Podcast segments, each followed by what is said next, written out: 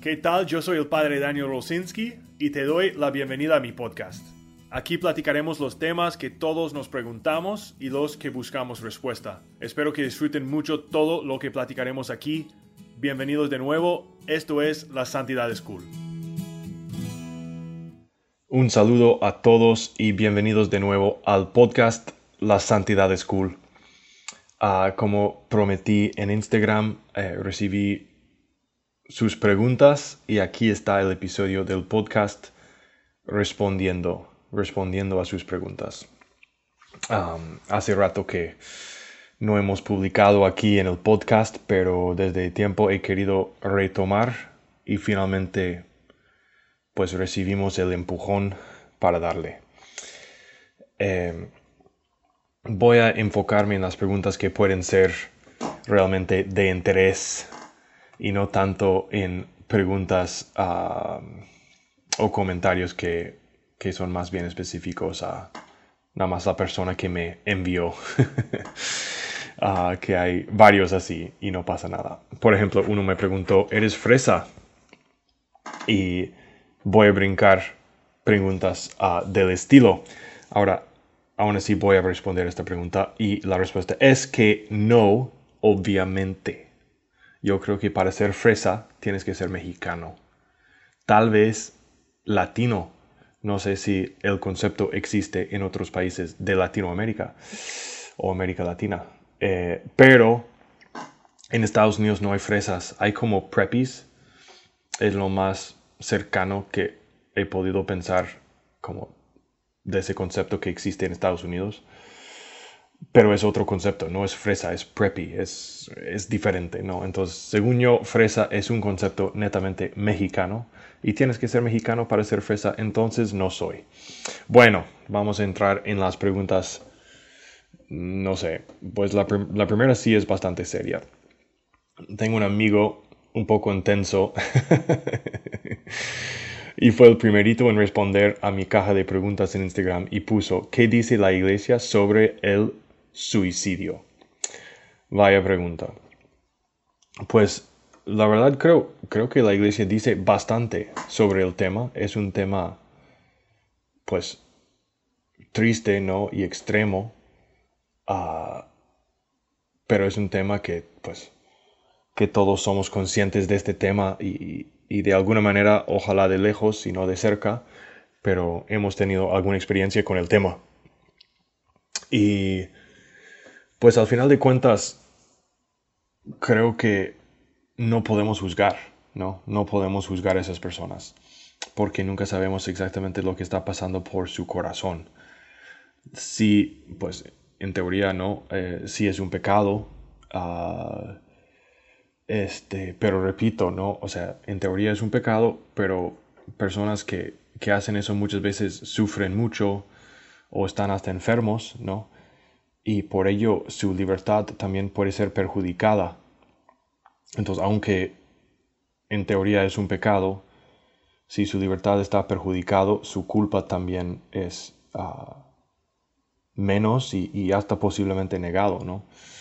Entonces yo recomendaría buscar en Google Catecismo de la Iglesia Católica más la palabra suicidio y seguramente van a encontrar también ahí eh, más sobre el tema. Si tienen otras preguntas, pues siempre me las pueden enviar para futuras respuestas.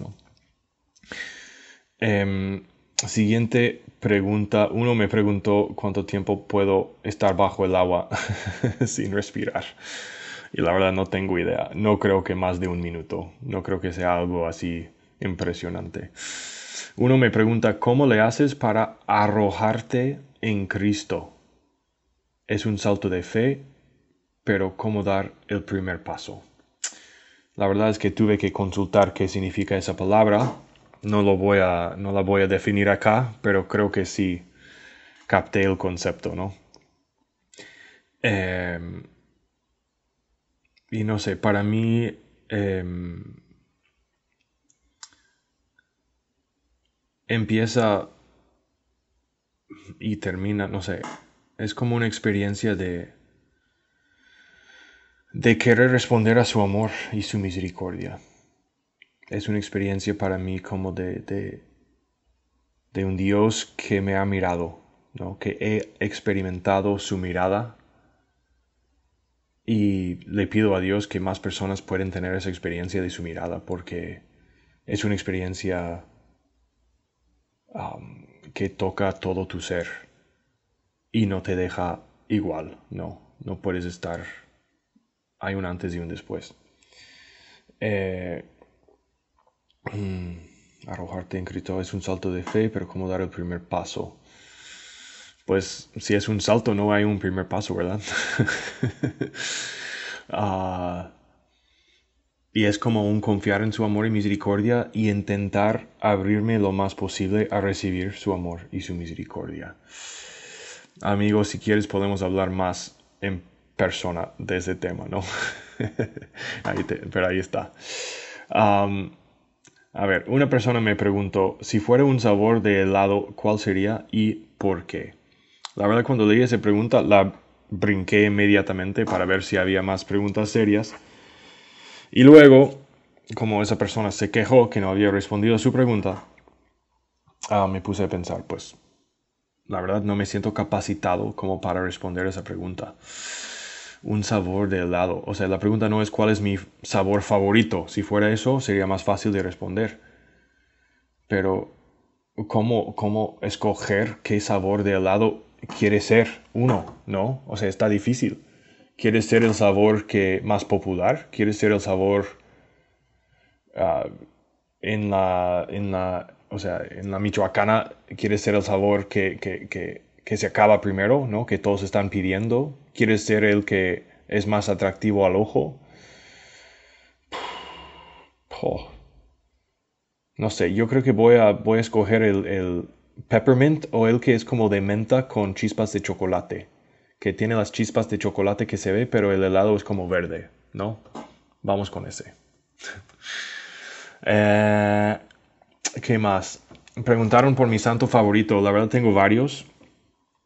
Pero uno de ellos, pues su fiesta fue, cuando estoy grabando esto, el domingo pasado, el 14 de agosto, eh, que es San Maximiliano Kolbe un polaco, un capuchino, sacerdote, fue misionero en Japón, publicaba y al final fue preso en el campamento de concentración de Auschwitz.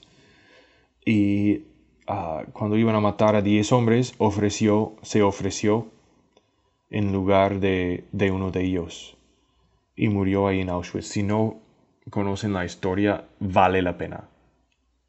Ah, te invito a buscar en donde sea, en Google o en un libro o como sea, pero lee de este santo porque su testimonio es extremadamente fuerte. Eh, otra persona me pregunta, ¿cómo sé que estoy creciendo espiritualmente?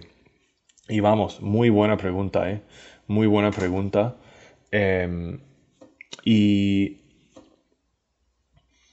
yo creo que hay, hay varias maneras, ¿no? una manera es si, o sea, si tú estás como activamente participando de los sacramentos, o sea, no hay manera que no estés creciendo. Si te estás confesando regularmente, si estás comulgando mínimo en domingos y ojalá pues más entre semana unas veces, uh, si puedes hasta todos los días. O sea, no creo que hay manera que estés practicando así tu fe y, no estar creciendo, recibiendo todas esas gracias, ¿no?